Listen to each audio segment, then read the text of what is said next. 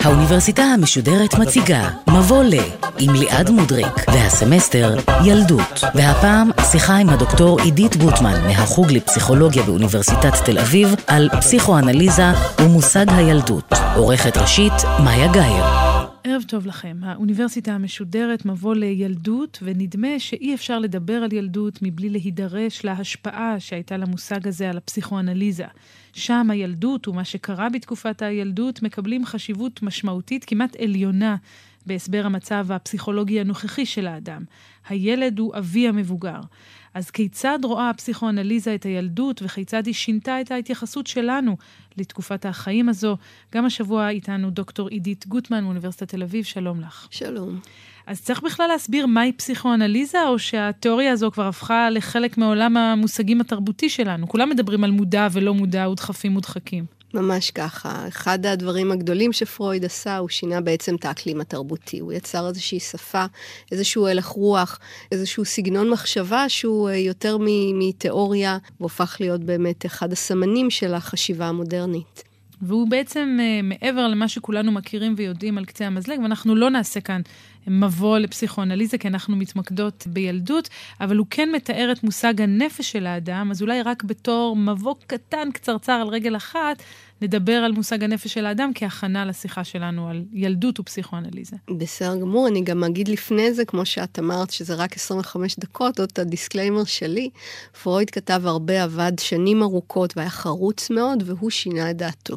הוא פיתח את התיאוריה שלו, הוא הרחיב את המושגים, הוא חידד דברים, הוא שינה היבטים, כך שיש קורפוס מאוד רחב יריעה, שאפשר לבחור ממנו מה שאתה רוצה, והוא נתן, הוא עסק בהרבה נושאים, ואלה הרבה רעיונות מקוריים שאחרים נתלו בהם.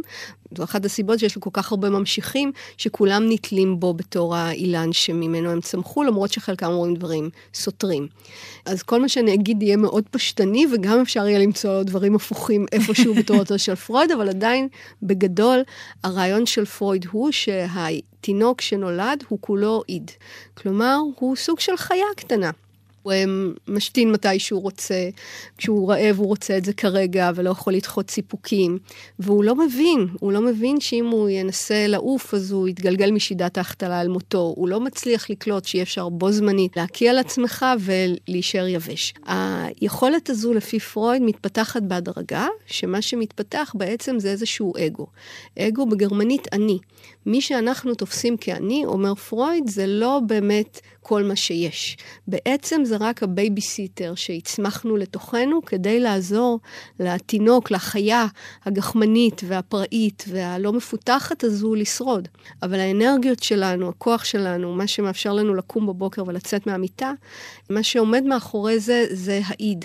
אנחנו לא יודעים שהוא שם. זה לאורך כל החיים, לא רק בילדות. ממש ככה. ואחד מהכוחות הגדולים של העיד, להפעיל אותנו, היא בעובדה שאנחנו לא מודעים עליו, אנחנו חושבים שהאני המודע, המדבר, הרציונלי, שמכיר בעולם, במציאות, במגבלות, הוא כל מה שיש, אבל המטרות האמיתיות שלנו מוכתבות על ידי העיד. שהוא ילד קטן. שהוא תינוק חייתי, כלומר, אגורים שנראים ממש כמו תינוקות, שאת לא יכולה שלא להינמס למראה כלבלב קטן או חטלטול, הדמיון שלהם לגורי אדם הוא מאוד מאוד דרמטי, גם התנהגותית. הסיבה שתינוקות כל כך, שפעוטות כל כך אוהבים חיות, שיש את פועדו ואת קיטי החתולה, ושנולד לך ילד, את חייבת ללכת איתו לפינות ליטוף וגני חיות כל הזמן, היא באמת בגלל החיבור הגדול הזה שפרויד שם עליו את האצבע, הבחין בו, בין הרמה הנפשית, הרמה המנטלית של תינוק ושל חיה. אבל באיזשהו שלב מצטרף עוד גורם שלישי למשוואה הזאת, לא רק העיד והאגו, גם הסופר אגו או האלטר אגו. בעצם האני העליון, כמו שאמרת, הוא מתווסף בגיל מאוחר יחסית, הוא הסטרוקטורה, המבנה, החלק השלישי באישיות שלנו, והוא קצת גייס חמישי, הוא בעצם הסוס הטרויאני ששותלת בתוכנו החברה שבה אנחנו חיים, ודואג שלא נפעל רק בהתאם לאינטרסים שלנו, אלא שנביא בחשבון את האינטרסים התרבותיים, החברתיים של הקבוצה. למה טרויאני? אז הוא רק גורם לעולם להיות טוב יותר, לא? הוא גורם לאחרים שיהיה להם טוב יותר. זה החלק בתוכנו שמעודד אותנו להקריב מעצמנו למען הזולת, אולי לתרום לו איזה כליה. האחר שלך זאת אני. בהחלט, אבל... הסופר אגו שלך נגיד עובד בשבילי, זה בטוח. בתקווה בעצם. הפסיכופטים הם מי שלא גידלו את הסוג הזה של סטרוקטורה בנפשם, ולכן הם יכולים להריץ כל מיני עוקצי פירמידה, ולגזול מהמוני משקיעים את כספי הפנסיה שלהם. כלומר, כדי לחיות בחברה, בקבוצה, בלי לאכול זה את זה, ולהרוג זה את זה, וכל הזמן לבגוד אחד בשני, אנחנו צריכים איזשהו מתג פנימי שיגרום לנו להרגיש רע. כשאנחנו עושים משהו שיפגע באחר, גם אם זה בדיוק לפי האינטרסים שלנו, ולא ניפגע מכך. הפגיעה תהיה פגיעה שמקורה בעצם בייסורי מצפון, בתחושה של מוסר כליות, תחושה שהיא כמעט פיזית, שזה דבר רע לעשות, ומי שמכניס אותה לתוכנו, זו התרבות במהלך ההתפתחות, בגיל 5-6. אז כשהמטפל הפסיכואנליטי רוצה להבין את המטופל שיושב מולו, הוא צריך מה? לחשוף את האיד, לחשוף את היחסים בין האיד והאגו לבין האלטר אגו? המטרה של פרויד הייתה צנועה בהרבה. הוא היה מאוד פסימי, הוא לא האמין בעצם ביכולת השינוי הדרמטית של השיטה שלו, לעצב מחדש את אישיותם של מטופליו. המטרה שלו הייתה לנסות ולהפוך אומללות בלתי נסבלת לנסבלת. הוא ראה בזו שיטת ביניים, עד שהנאירוכירורגיה תצליח להשתלט על העניינים ולתקן בצורה מכנית, ביולוגית, פיזית, את מה שהשתבש בנפשם של חוליו. ואת זה הוא ניסה להשיג לבינתיים באמצעות הריפוי בדיבור, שמטרתו לחזק את החלק של האגו, לחזק את החלק של האני. כלומר, במשולש הזה, שבו האני משרת מצד אחד את האיד, שהוא הכוח, היצר, ומצד שני את הסופר-אגו, שהוא ייצוג בבואה של דרישות התרבות וחוקיה, הקבוצה והחברה וחוקיה בתוך נפש האדם, האגו, ככל שהוא יותר חזק וככל שהוא יותר מפותח, הוא מצליח יותר לעשות את התמרון המורכב הזה ולשרת את שתי המטרות, בלי שיגרם נזק בלתי הפיך. אני רוצה להתמקד בפרט בעניין הילדות. זאת אומרת, בטיפול הפסיכואנליטי, הילדות תופסת מקום נרחב, לא? התפיסה של פרויד הייתה תפיסה ארכיאולוגית, כלומר מי שמפעיל אותנו מבפנים, מי שאת חוויותיו אנחנו מרגישים כפויים לשחזר שוב ושוב ושוב, בלי שאנחנו אפילו מודעים לכך, זה העיד. והעיד הוא המהות שלנו, הלב שלנו, והוא לא מודע כולו. כך שהמאמץ להגדיל את האגו, כרוך הרבה פעמים באיזשהו מאמץ לזהות דברים שקראו לנו בגילאים אולי מוקדמים יותר, ועומדים מאחורי ההתנהגויות שלנו בהווה, שכל עוד האגו אינו מודע לסיבה האמיתית, למה שמניע באמת, בעצם רוחות הרפאים האלה מכריחות אותנו, מפעילות אותנו מבפנים, וכופות עלינו לחזור על עברנו. אז מה שקרה לי בילדות בהכרח קובע את מי שאני עכשיו? באופן כללי, מבחינת פרויד, מה שקרה לך בראשית החיים, בעצם חפף להתפתחות מערכת העצבים המרכזית שלך, ולכן, במידה רבה, עיצב את מי שאת עכשיו. פרויד היה רופא.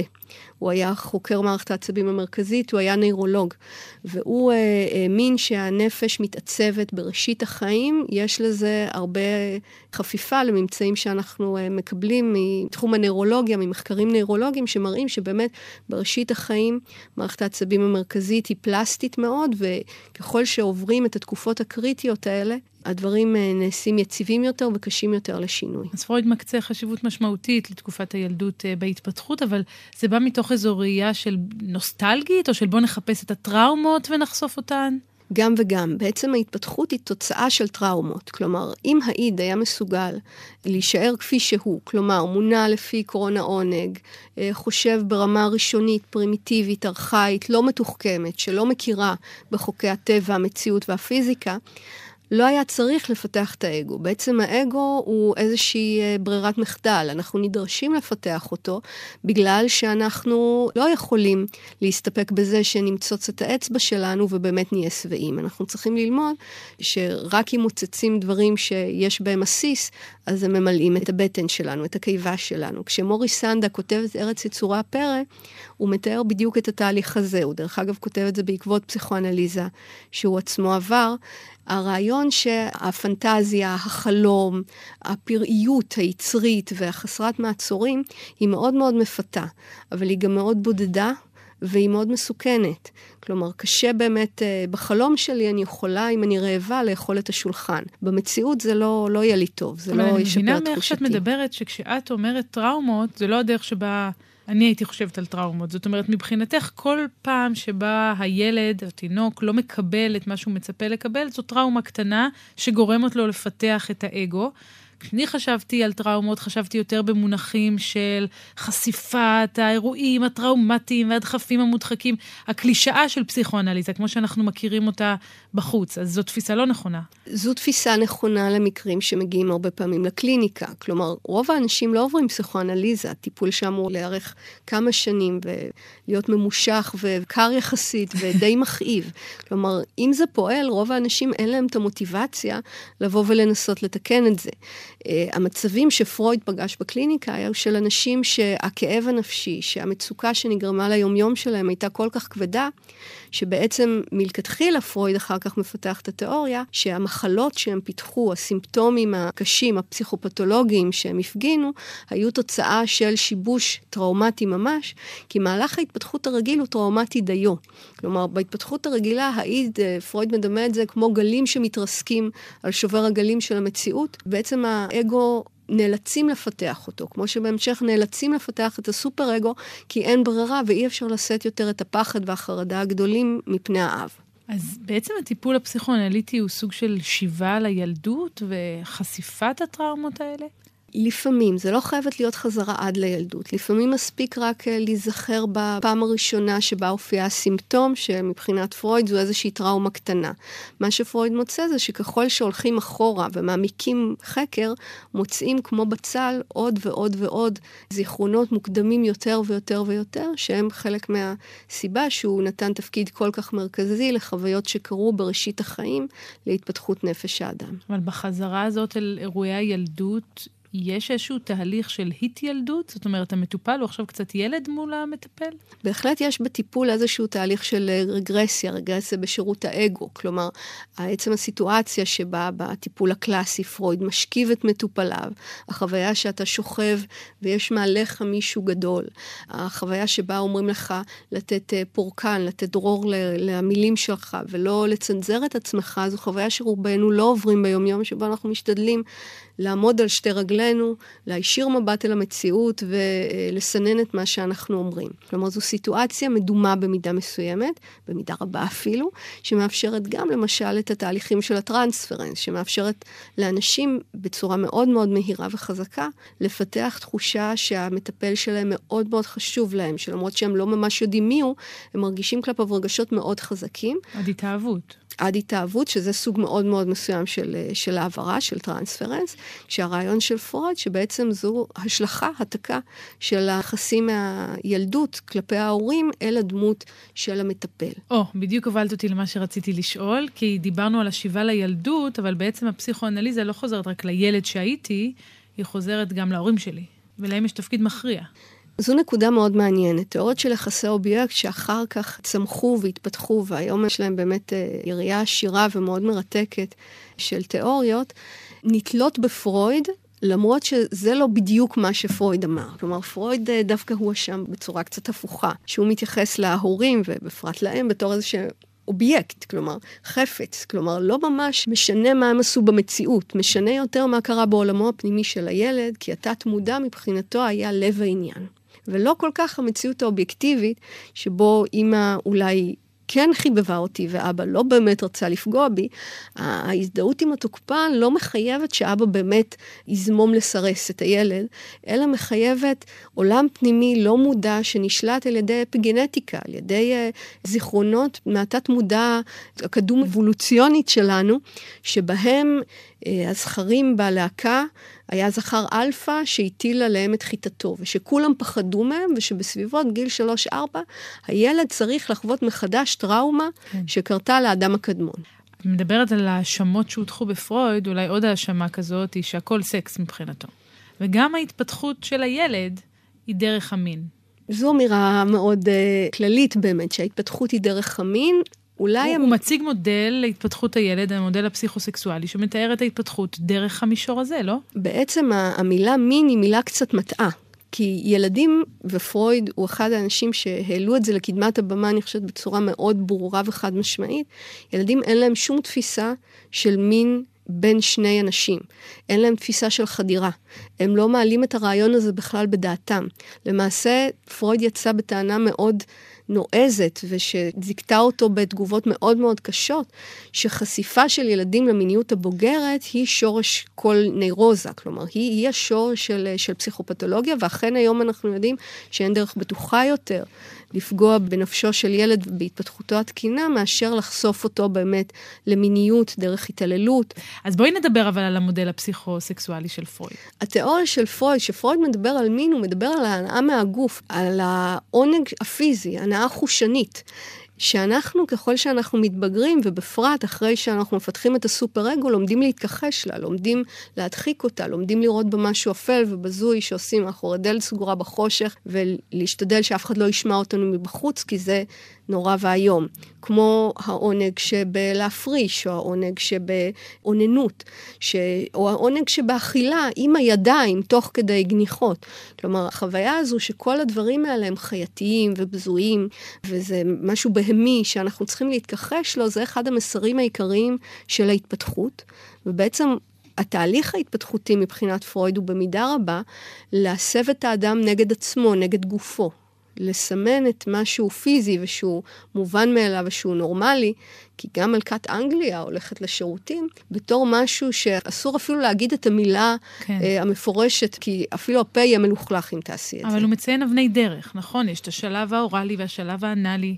בהחלט, פרויד מפרט שוב נקודות ציון התפתחותיות שמבחינתו חופפות למה שהוא כנוירולוג יודע באותה תקופה על התפתחות מערכת העצבים המרכזית, וחלק מהתצפיות שלהם, תצפיות שיש מאחוריהם הרבה באמת חוכמה, יחסית לעובדה שא' הוא לא כל כך היה מעורב בגידול ילדיו, הוא לא החליף חיתולים, וב' שבאמת הידע הנוירולוגי היה די מצומצם אז יחסית למה שידוע לנו כיום.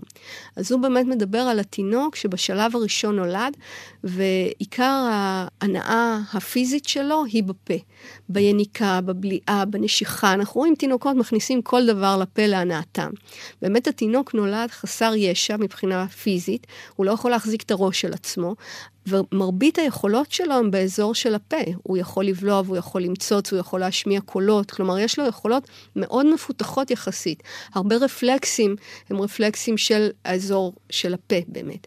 והתינוק תלוי בזה כדי לאכול וכדי לא לנקות את דרכי הנשימה שלו וכדי ליצור קשר עם המטפלים בו באמצעות קולות או חיוכים או צעקות.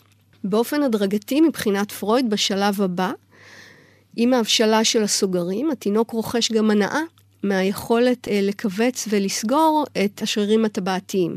ובאמת, עד סביבות גיל שנה וחצי, היכולת המודעת של הילד לשלוט רצונית בסוגרים היא מאוד מאוד נמוכה. כלומר, קשה ללמד ילד לפני שהבשיל אצלו המנגנון הזה, לשלוט בסוגריו, את לא יכולה לצפות מתינוק קטן, באמת להתאפק ולא לעשות פיפי בזמן שבדיוק השלפוחית מלאה. בסביבות גיל 1.5, התינוק לומד ליהנות מהיכולת החדשה שלו, ואז בעצם מבחינה סימבולית הוא לומד להתאפק, לשמור בבטן, לא להתפרץ, לחכות. בעצם הוא לומד גם שמה שיוצא לו זה דבר רע, מגעיל, מלוכלך, שאסור לגעת בו, לא כדי להסתכל עליו, ושהוא פוי באופן כללי. וזו אמירה די קשה לגבי משהו שמבחינתו הוא טבעי, והוא חלק ממנו, לא רק מבחינתו, הוא באמת טבעי.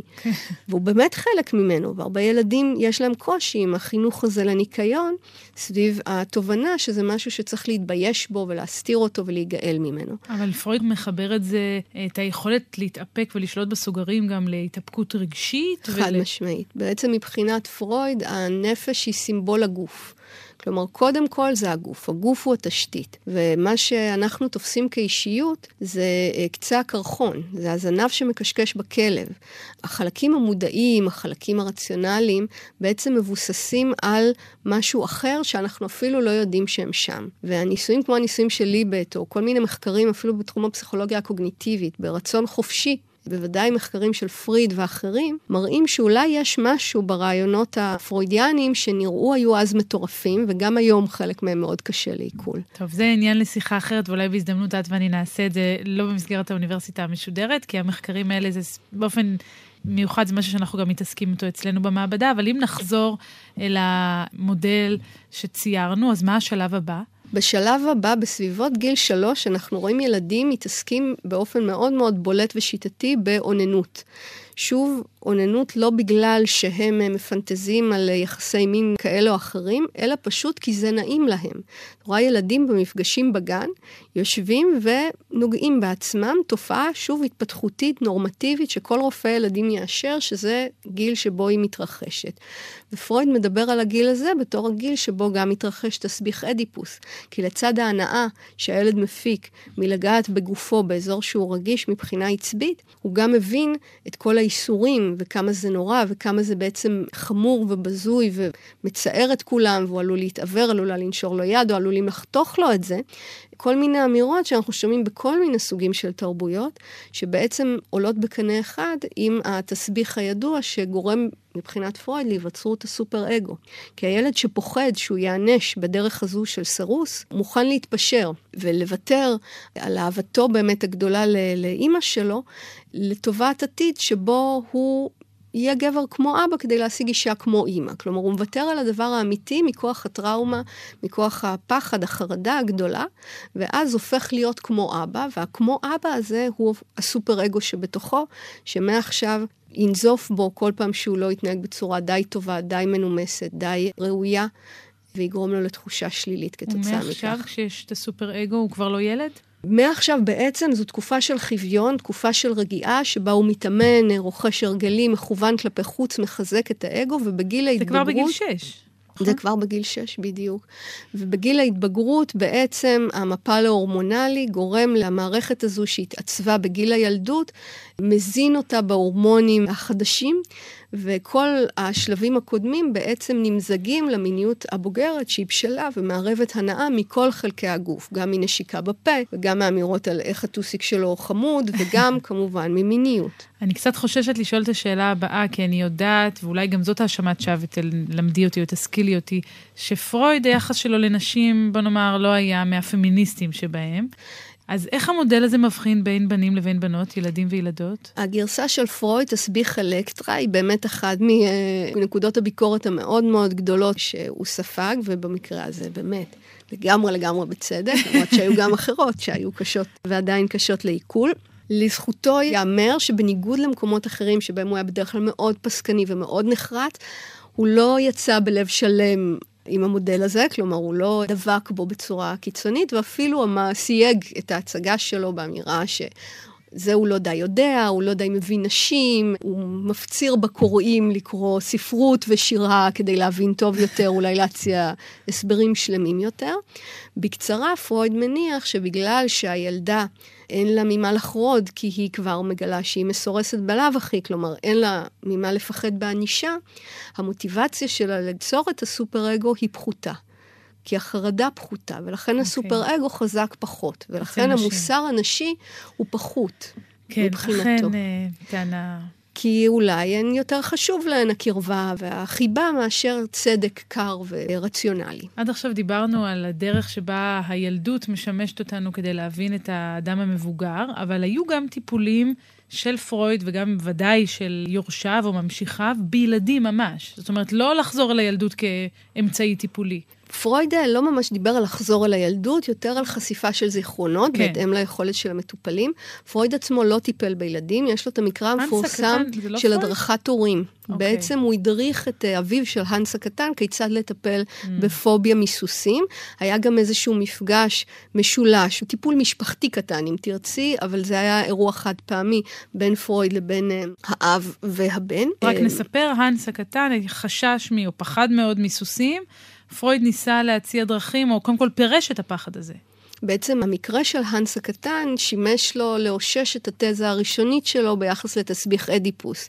באמת אנחנו יודעים שילדים בסביבות הגיל של התסביך מופיעים אצלם, יש עלייה מאוד גדולה בפחדים שלהם, ממצא מחקרי חזק יחסית שמוריס מדבר עליו ואחרים, שגיל השיא לפחדים הוא סביב הגיל של 4-5, גיל החרדת הסירוס מבחינת פרויד. ההסבר של פרויד לפוביה שהנס הקטן פיתח מסוסים, הייתה שהוא בעצם היתיק את חרדתו מאביו אל סוסים, וכך אפשר לעצמו לחיות חיים קצת פחות איומים, כי לישון תחת אותה קורת גג לצד מישהו שאתה חש שזומם לפגוע בך, זו חוויה קשה מנסוף, זה פחד שקשה להכילו.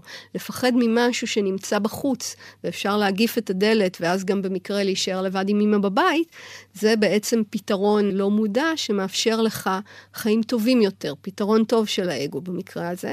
הוא מפרש את האירוע הזה בצורה הזו לאביו של הנס, ובאמת השיחות שמתפתחות בין הנס לבין אביו מרקחות את הפוביה של הנס מסוסים, ומרקחות גם את הפחד שלו מפני הסירוס הגדול, ומאפשרות לו לפתור את התסביך בצורה חלקה יותר. אבל אם הפסיכואנליזה מושתתת על כך שאני חושפת זיכרונות מודחקים או חבויים, ועכשיו מושא הטיפול שלי הוא ילד, אז הזיכרונות הם לא זיכרונות, הם הווה. זאת אומרת, איך אני עושה את זה בכלל? זה אפשרי? זו בדיוק הייתה הטענה של אנה פרויד, ביתו של פרויד וממשיכה דרכו, שהיא הציעה שהטיפול בילדים הוא לא יכול להיות במתכונת של הפסיכואנליזה שביסס אביה, בגלל שאיזה טרנספרנס יכול להיות כאשר ההורה עדיין נוכח. כלומר, התקה של הרגשות שהופנו בילדות אלא מטפל, זה הגיוני כשאתה מבוגר ואין הורים כרגע נוכחים וסמכותיים בחייך, אבל זה לא כל כך הגיוני כשההורים מחכים בחדר ההמתנה, ועדיין הם אובייקט נוכח חי ומתפתח, ולכן חלק גדול מהעבודה שהיא עשתה הייתה עבודה יותר חינוכית, של הדרכות של הורים, של שינוי הגישות הנוקשות והמחמירות כלפי ילדים, הענישה הפיזית כלפיהם, האיומים כלפיהם בעונשים גופניים. ובעצם פחות מתוך התמקדות בתת מודע שלהם, כי התת מודע שלהם עדיין קרוב יחסית לפני השטח, אפשר לראות את זה במשחקים שלהם, זה עדיין קבור פחות עמוק, כי האישיות עדיין אינה שלמה, כי הילד עדיין החלק האידי שבו יותר חי ובועט ונוכח ביום יום. אם אנחנו מסתכלות בראייה הרחבה על הפסיכואנליזה, אז באמת אי אפשר לקחת ממנה את התרומה העצומה שלה לדרך שבה אנחנו חושבים על עצמנו. מי בכלל דיבר על מודע ותת מודע לפני פרויד, והיום זה חלק בלתי נפרד משיחה אפילו יומיומית. אבל בכל זאת, יש גם ביקורת לא פשוטה שניצבת מול הפסיכואנליזה, והביקורת החריפה ביותר טוענת שזה בכלל לא מדע. היא לא מסבירה שום דבר, והיא יכולה לנבא כל תרחיש. זאת אומרת, תני לי בן אדם שהוא במצב מסוים, ופרויד או ממשיכיו יאמרו, זה בגלל הדחפים המודחקים האלה, והוא יהיה במצב ההפוך לגמרי, הם פשוט ימצאו דחפים מודחקים אחרים. אז זו בדיוק הביקורת של פופר, באמת שאת מציגה, שזה לא ניתן להפרחה, ולכן זה לא מדעי. זה דומה יותר לנרטיב, או למיתוס, או לסוג המדע הרך יותר, של ספרות, או של אומנות, ופחות למדע של סטטיסטיקה, ושל נתונים פיזיים. שזה מה שפרויד רצה להעמיד. זאת אומרת, פרויד רצה להעמיד מדע אמפירי, כזה שניתן יהיה להפריך, אבל אומר פופר, זה לא מה שהצלחת בסופו של דבר לייצר. יש בתיאוריה של פרויד אלמנטים שקשה מאוד להפריך. מצד שני, יש בה אלמנטים גם שזכו לתימוכים מחקרים כאלה ואחרים, ובעיקר אולי ראוי לקחת כמודל למדע של פרויד, עד כמה שבאמת אפשר לקרוא לו מדע, זה את התחום של מדעי הרפואה. כלומר, גם ברפואה, הרבה מהטכניקות שמשתמשים בהם מתוך מסורת, מתוך ניסיון קליני רב שנים, מאמץ להכניס את הסטטיסטיקה ואת הטיפולים מבוססי ראיות, הוכיח בין היתר שחלק גדול מהניתוחים, למשל ניתוחי הלב, שהיו הלחם והחמאה ושהיו להם תוצאות מוכחות, בעצם כל האפקט שלהם היה אפקט פלסבו. יש פה משהו שנכנס יותר ויותר ניסיון להעמיד תשתית של מדע שמבוסס על קבוצת ניסוי וקבוצת ביקורת, שהוא לא תמיד עולה בקנה אחד עם הדרך שבה המדע הקליני של הרפואה למשל התפתח. אז זאת אומרת, אנחנו לא מדע, פרויד. אבל גם הרופאים לא מדע. זה בסדר. לא, מה שאני מנסה להגיד זה שפרויד מגיע מהמסורת הזו של תצפית ושל בדיקה קלינית כאמצעי להעלות השערות ולהפריך אותן.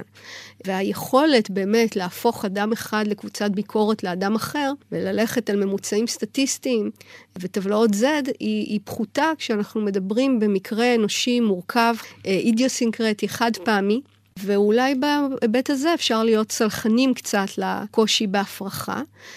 ועם זאת ראוי לציין שמחקרים שבודקים את הפסיכואנליזה למשל כשיטה, מוצאים בחלק מהמצבים תוצאות לא פחות ואולי אפילו יותר טובות מאשר שיטות שהן יותר מבוססות תצפית ופעילות התנהגותית למשל. יש נוירולוגים, מרק סולמס ואחרים, שמשתמשים ברעיונות של פרויד ומכנים אזורי מוח כאלו או אחרים בהתאם לשמות שפרויד טבע, למונחים שפרויד הציע.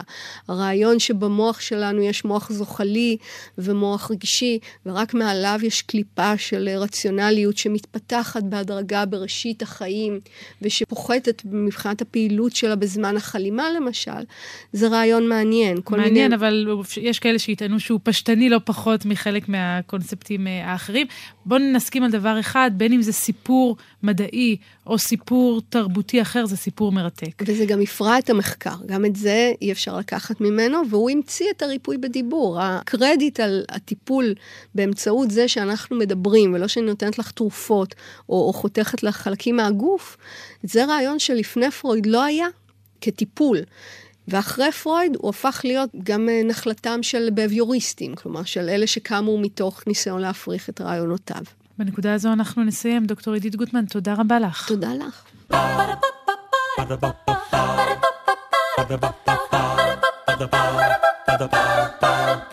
האוניברסיטה המשודרת, מבוא ל. ליעד מודריק שוחחה עם הדוקטור עידית גוטמן מהחוג לפסיכולוגיה באוניברסיטת תל אביב על פסיכואנליזה ומושג הילדות. עורכת ראשית, מאיה גייר. עורכת ומפיקה, יובל שילר. עורכת הדיגיטל, נועה שינגלר. האוניברסיטה המשודרת, בכל זמן שתרצו, באתר וביישומון גלי צהל ובדף הפייסבוק של האוניברסיטה המשודרת.